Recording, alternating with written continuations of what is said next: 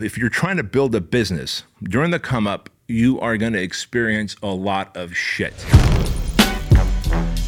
Welcome to the Bedros Keuilian Show.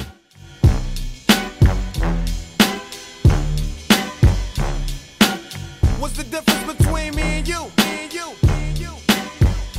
Back when Q was rolling with Lorenzo in a Benzo, I was banging with a gang of instrumentals. True story. I was once beat up by a drunk lesbian at a gay bar. I'm going to tell you that story right now. And uh, I'm going to exercise humility because she messed me up, man. She messed me up hard. So the year was 1997, and I was 21 years old and uh, 22 years old. And I worked at Disneyland at the time. So imagine this I'm 22 years old. I had maybe a couple years earlier gotten certified as a personal trainer, and I'm working as a personal trainer in a big box gym. But I'm also working at Disneyland as a fry cook and a dinner cook to make ends meet. And the reason was it was because while I was a good personal trainer, I really didn't know how to sell personal training. And so I found myself lacking clients. And so to me, it kind of boiled down to I need money. And since I'm not good at selling, common sense would have told you that I should have just gotten better at selling, but I didn't realize I was good. I wasn't good at selling. And so instead, I was like, well, all I got is four personal training clients right now. I need more money, so I better go get another job. And so that's how I ended up working at Disneyland as well. And so imagine that I'm working at Disneyland. I'm working at the uh, LA Fitness in La Habra, California. Um, I was actually going back and forth between La Habra, California and Fountain Valley, California. Fountain Valley is right by Huntington Beach. Uh, man, me and old Mike Botticelli would get stoned on the rooftop of the Fountain Valley LA Fitness up there um, on a Friday after our last training session with our clients. And then uh, we would drive to the beach, Huntington Beach, because it's just one city away, and we'd just chill out on the sand and shoot the shit. And uh, Mike Botticelli, man, shout out to my friend. Uh, he's from Buffalo, New York. Here's a funny joke that Mike Botticelli would tell me. He says, uh, he would say, "Hey B, what time is it right now here in Southern California?" I'm like, "Well, Mikey, it's uh, 3:30 p.m." And he goes, "You know what time it is in Buffalo, New York?" I'm like, "No."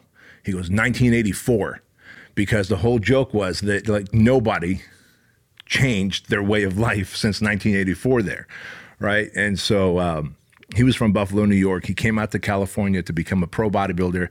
We met, man, we met in the funniest way too. I was getting interviewed at LA Fitness to become a personal trainer by Steve Dow. And um, as I walked down the staircase after getting interviewed, I think I had like a black shirt on. And um, I had a black shirt on, and it was a collared shirt. The top couple buttons were open and Mike Botticelli, jacked and all, New Yorker, coming up the staircase. And he's like, Are you planning to become a personal trainer? I'm like, Yeah. He goes, Hey, how much testosterone do you use? I'm like, Wait, that's an interesting second question. What do you mean? He goes, I see the acne on your chest. How much testosterone do you use? I was like, A lot. And so he's like, Well, good to meet you, man. I hope you get the job. And believe it or not, me and Botticelli were, uh, would make runs into good old Tijuana, Mexico where we had gotten a connection with uh, a veterinary store where we would buy a whole bunch of testosterone and Sustanon. Uh, and if you uh, if you ever use gear, you know what this stuff is. The Sustanon. It's like four different testosterone blends mixed together. Holy shit! Half the time, like I would get these welts, and they would it would just be painful, and God knows what I was injecting into myself. But anyways, that's neither here nor there.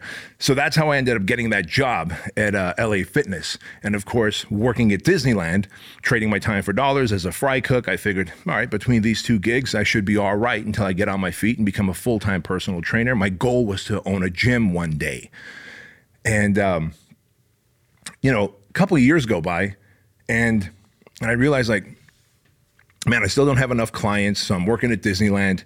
And if y'all don't know, Disneyland like it has a high gay population. Like there's a ton of gay people that work at Disneyland and some of my dearest friends who I've met that I still stay in contact with, I've met at Disneyland and they're as gay as the day is long.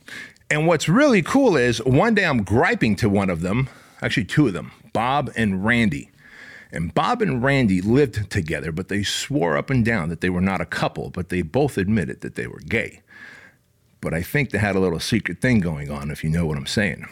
But I'm griping to Bob and Randy because the holidays were coming. So it was probably like October. And uh, like 1997, 98. And I'm like, man, I'm a personal trainer. I'm a fry cook here at Disneyland. And I, I've got so many nieces and nephews, and the holidays are coming. I need more money. And so they're like, well, um, do you have time to work on the weekends in the evenings? I'm like, well, sure. Yeah, I do. You look, you work with a whole bunch of gay people here. Like, if you're not averse to it, you know, there's a gay nightclub down the street where we go to. Uh, they're hiring, they're looking for security. I'm like, dude, make the connection. I'm there, right? So, literally, that weekend, I'm working at Oz. Um, Oz was in Buena Park, California. Disneyland, obviously, is in Anaheim, California, so short jaunt away.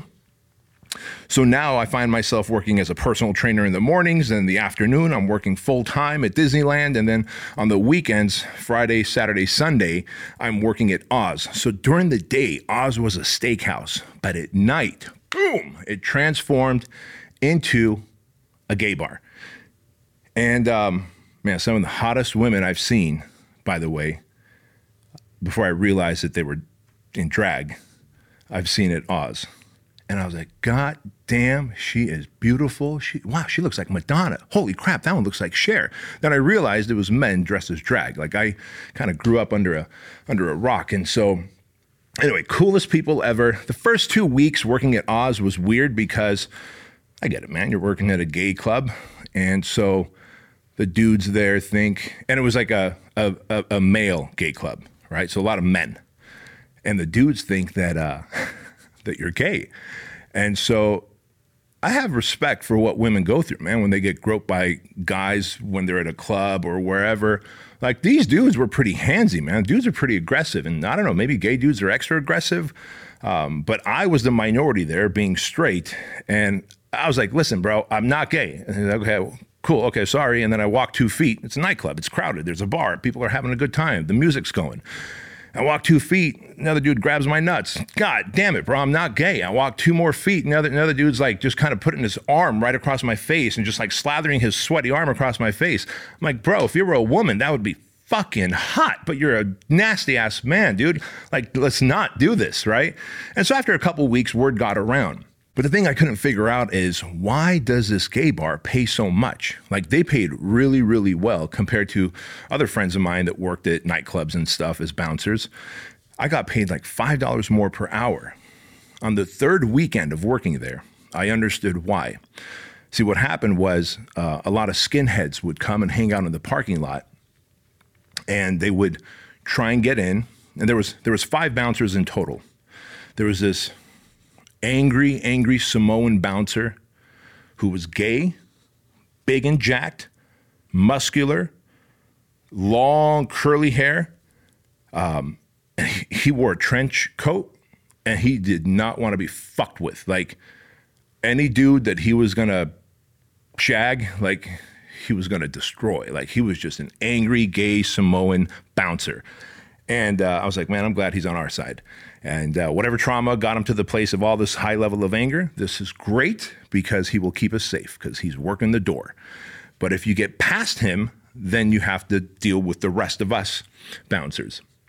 On that third weekend, um, word got around that there's skinheads waiting in the parking lot for the club to give out, and the club gave out at around 2 a.m. And they were going to gay bash. There's no other way to say this. They were going to gay bash. They were there with like bats and, and, and pipes, and they were going to gay bash. And of course, the manager of the nightclub's like, hey, you guys, as in to us, the bouncers, you guys can't let anyone get hurt. They called the cops, but still, you guys can't let anyone get hurt because this will ruin our business if word gets out that this took place. And so dude, we would get in fight like once a month with skinheads who were there to gay bash. And I was like, I am not, this is not what I signed up for. I wanted to be a personal trainer. Uh, working at Disneyland was fun and it, you know, made, made, made ends meet. Uh, but for the holidays, I wanted a little extra money. So I worked at, at Oz But man, I did not sign up to work in a place that I'm going to be fighting skinheads with like fucking chains and brass knuckles and baseball bats and lead pipes. And so anyway, that career there at, at Oz lasted um, lasted about four, maybe five months. But and I met some amazing humans there. One of the coolest things, and this is a this is a pretty rad story. Um, when you're in your early 20s and you're single, you don't realize this, but a lot of gay men bring their straight girlfriends to the nightclub. Like they work together and they bring their straight girlfriends to the nightclub. And so now these gay men know me and they like me and we're cool and we're buds and I look after them, right? And um, so they would bring their girlfriends. And so at any given time on a Friday, Saturday, Sunday, um, Sundays were drag drag night, and so there'd be more women, like actual women. Although today's definition, you could really go down the rabbit hole on what an actual woman is. Uh, but anyways, not that's neither here nor there. Um, but man, any given night there'd be like twenty or thirty, like pretty decent looking women, and uh, they would introduce me to their girlfriends and um, their friends that were girls. And one night, I'm like saying goodbye to them, whatever, because I flirt with them in the club. I'm saying goodbye to them. There's like a car of like two gay dudes and three straight chicks. And they stop, and I'm in the parking lot. I'm like, hey, uh, good seeing you guys. You know, see you next weekend, fellas. Um, hey, ladies, great meeting you. And the windows roll down, and they're like, you got any plans after this? I'm like, nope, I'm gonna hop in my truck, go to Denny's, get a bite to eat, and go to my apartment, you know? And they're like, come here, come close. And I come close and they pull me in to the car and drive off. One of the greatest nights I've ever had. Greatest nights I've ever had. Anyway, that said, the night that a drunk lesbian whooped my ass. So, this gay club, Oz, you imagine you come in through the front door, you go through the bar section first, and then it opens up to a dance floor that's kind of inset into the ground. So it's like two little steps you have to go down to go to this dance floor. And then beyond the dance floor is a door that opens up to a patio that's fenced off. And that patio was the smoking section because California, you can't smoke in restaurants, right? And so people would go out there, they'd smoke, have some conversations, and then go back into the club and dance or drink or whatever. And so I get wind that there's um, this woman being yelled at and screamed at and pushed into the fence. I'm like, holy shit, holy shit, I got to do bouncer duties. Here I go. And so I go through the crowd and I get to the patio and I see this woman pushing her girlfriend against the fence, all in her face, yelling at her. She's like wearing leather, um, almost like a biker chick, right? And, uh, like her friend was definitely scared. Her girlfriend was definitely scared. And so I was like, hey, hey, can you knock this off? Can you guys just maybe leave? I can open this back door. You can you guys can leave, take this out in the parking lot, but you can't do it here. You know, you're freaking people out. Chill out. And she gets in my face and she gets like, hey, what the fuck? What are you gonna do about it? And she like punches me in the shoulder. And I'm like, whoa, hey, I don't want any trouble. I, I'm just telling like they told me to tell you that you gotta leave. Right. And and this bitch got, went fucking crazy, bro. She's like, I'm not fucking leaving. I'm gonna fucking slap you. I'm gonna punch you. Uh, well, you know what? You're fucking out of here. Because now she's going off at me, and everyone's like, Oh, what are you gonna do? Well, what am I gonna do? I'm not gonna hit a woman. So I'm like, You're out of here. And so I grab her from behind. I turn her around. I grab her from behind, and I've got her arms pinned next to her side. And I literally pick her up, and now I'm walking in through that door literally using her to push people out of my way on the dance floor. But as I'm doing that, see, she's smashing my head, my face with the back of her head. And then she's got these fucking construction boots on and she's raking my shins, bro. She's raking my shins with these fucking, and I'm in so much pain and I'm just squeezing her harder, thinking like, I'm sending her a message like, fucking stop, right? And she's not. She just keeps whacking me. And by the time I get her past the bar to the front door where the angry Samoan gay bouncer is, I forget his name, solid fucking dude. He like literally just grabs her from me and my face is just bleeding. My nose is bleeding. My my tooth had bit into my upper lip. And I'm just like, fuck. Like, what did I do wrong, bro? He's like, nothing. That's how that works. Like, what are you gonna do? Hit her? I was like, no. And so anyway, it gets crazier because I'd forgotten what happened to her girlfriend. So I'm just going back, you know, wipe my face, whatever. Uh, patch, you know, gather myself up. You know, I may have shed a couple of tears. Like, what the fuck just happened? That was traumatic. And and I'm back on the dance floor just watching people, and I get fucking clocked from the right hand side. And I look, and it's her fucking girlfriend. And now she's mad at me for kicking her her her girlfriend out. And she's like, "You hurt my girlfriend." I'm like, "Well, go fucking spend time with her out there." She's like, "Well, I'm having too much fun in here, but I just want to let you know you're fucked up." So I got clocked by her too. That was a fucked up night, man. Thankfully, skinheads didn't come that night. Like, could you imagine? It would just been fucking awful. But I share all this with you because during the come up, if you're trying to build a business, during the come up, you are going to experience a lot of shit. Imagine that. I was working as a personal trainer at LA Fitness, only had four clients, and I was working at Disneyland as a fry cook, and I was working as a bouncer at Oz Gay Club. The running joke whenever I'm at an event with uh, Craig Ballantyne, and I know Craig's in the audience, and I'm, i go, and that's where I met Craig. And uh, everyone gets a good laugh out of it. But I did not meet Craig at a gay nightclub. I met him at a different gay nightclub.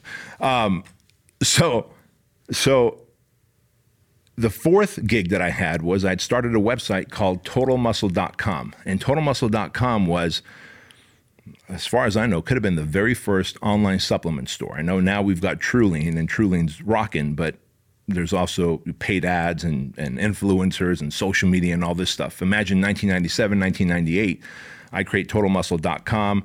I think it cost me like I pieced together three credit cards to spend 20 grand to make this shitty website.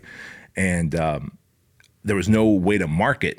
And so my means for marketing totalmuscle.com, I would go on AOL dial up. If you've never used dial up, you can Google what dial up sounds like. And the speed is like, like fucking snail speed.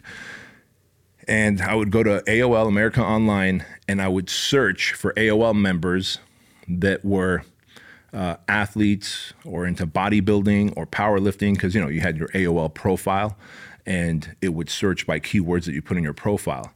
And I didn't even know how to cut and paste. I don't know if cut and paste even existed then, but I, I had this Toshiba laptop that a friend uh, got me because it fell off the back of a truck. So it only cost me 400 bucks. And um, well, I'm not proud of that fact. Uh, it's it's what I use to run my online business. And TotalMuscle.com was uh, it did not have address verification. That didn't exist. Meaning, if you bought something from there, you it, and used someone else's credit card, but you want it to be delivered to your house, it wouldn't verify that you know Leighton is using Andrew's credit card. It would just be like, cool, Leighton is using a credit card. The credit card's valid. Perfect. And I was trying to deliver good service. So as soon as you order something, like I remember one time an order for fifteen hundred dollars worth of supplements, and I didn't even sell any of my own brand. I didn't know how to create my own stuff. I just created sold like stuff that you would find at a GNC. But my whole thing was I found the distributors where I could get it for the same price that GNC does, but I'm selling it out of my closet, so you know I have some profit margins.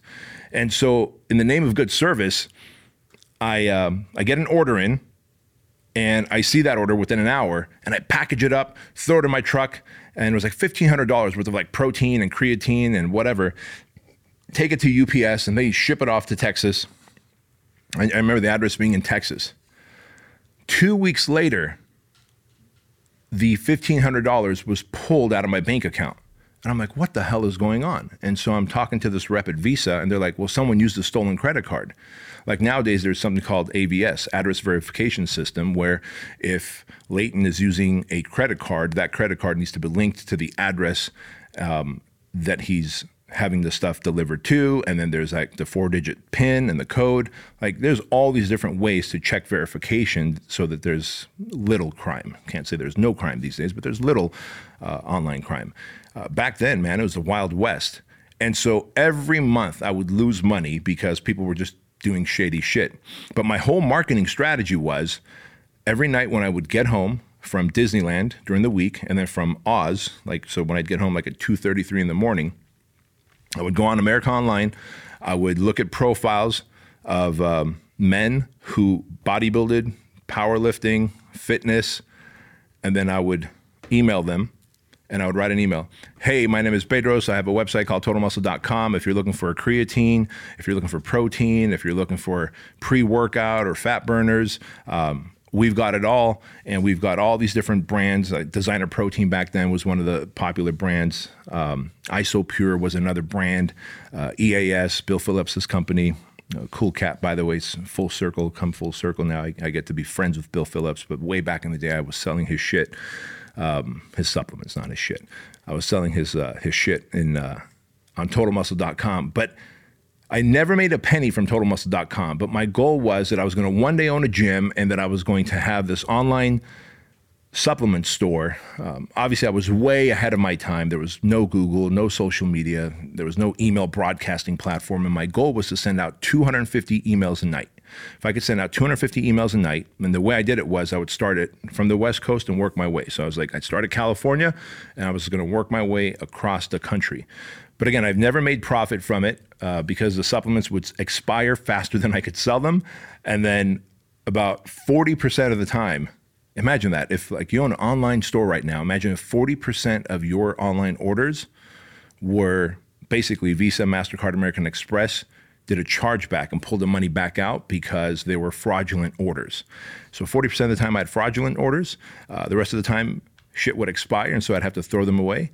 And uh, that is how I ended up um, homeless for a period of 90 days because I used the last amount of money that I had, which was going to be my rent money. That is how I ended up homeless for a period of time. It was going to be my rent money. But I was like, you know what? I think I'm on a roll. Orders are picking up. I'm just going to keep pumping out 250 emails a night, like handwritten emails, man, every night. And um, as you could imagine, the landlord was like, hey, you're behind on your rent, and it's been more than like 40 days. Things didn't pan out like I wanted, and they evicted me. So I lived in my 79 Toyota pickup for a period of uh, about three months. It wasn't bad because Southern California is beautiful, and I worked at a gym, LA Fitness, so I had access to showers and everything. And the lady at the juice bar, this awesome Korean lady at the juice bar, would would let me use her fridge. So I had cans of tuna fish and hard boiled eggs and all this stuff.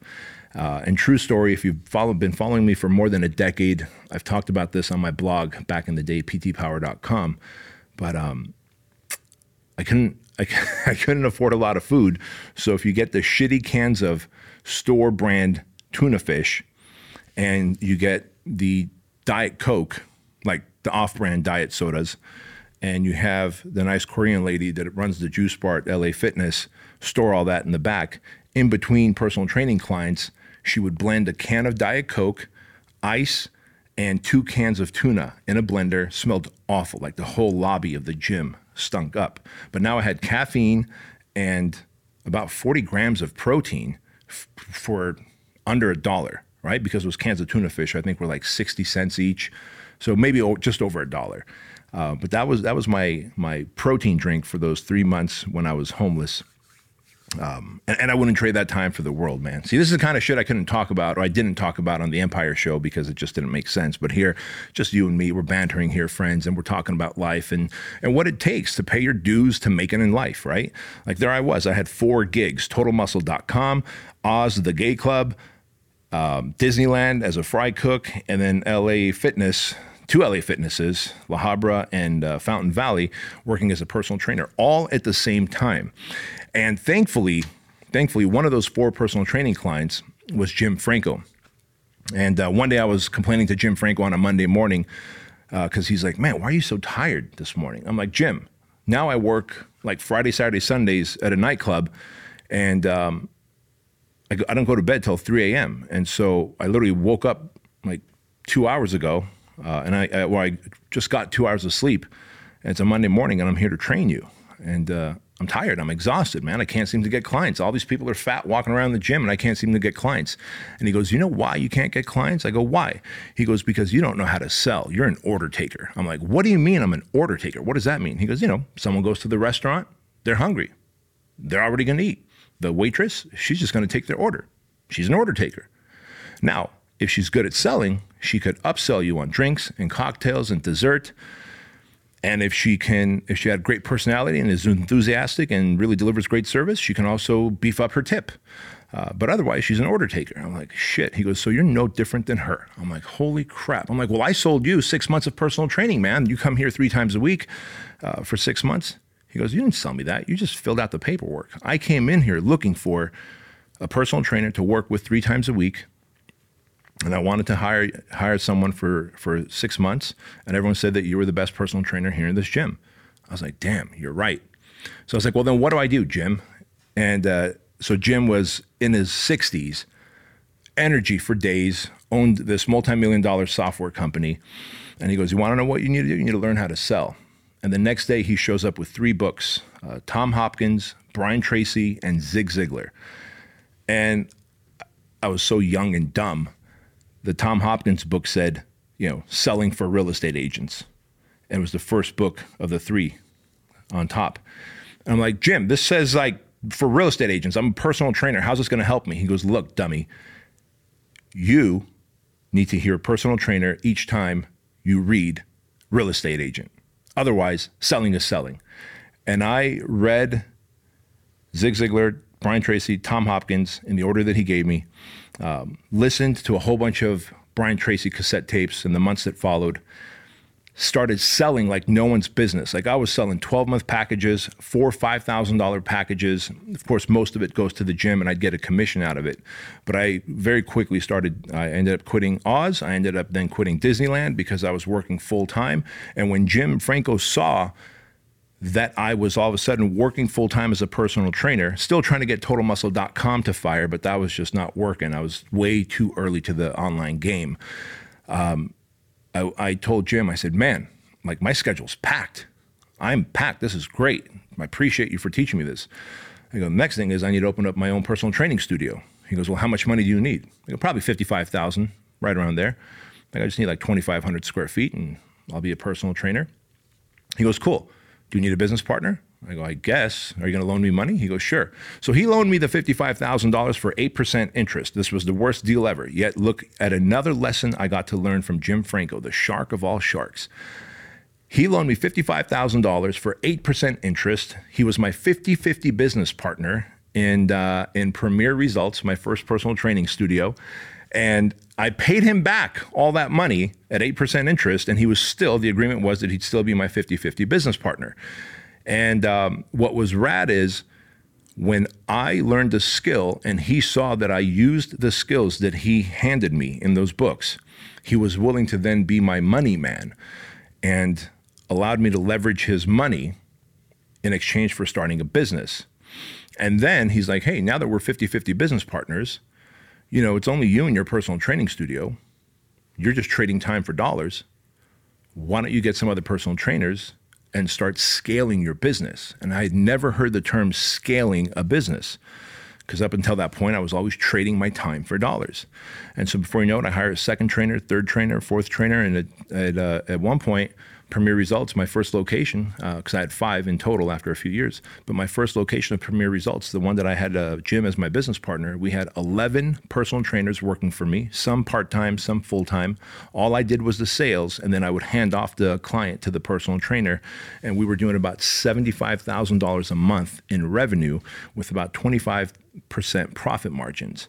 And of course, once I saw that happening, I was like, Jim, I think I'm to open up location two, three, four, and five uh, do you want to be my business partner? He's like, nope, the rest is all you, man. I've taught you everything you need to know. And so I opened up more locations on my own, and that became the catalyst of me becoming an entrepreneur, me learning scale and structure and a good product and bringing in the right people and using the right processes to be able to create wealth and not just make money. And so that brings us to the end of this show, my friends. And so I just want you to remember that average is the enemy, success is your responsibility, and change can take place in an instant if you are willing to flip the switch. Much love to you all, and I'll see you next time. What's the difference between me and you? Back when Q was rolling with Lorenzo a Benzo, I was banging with a gang of.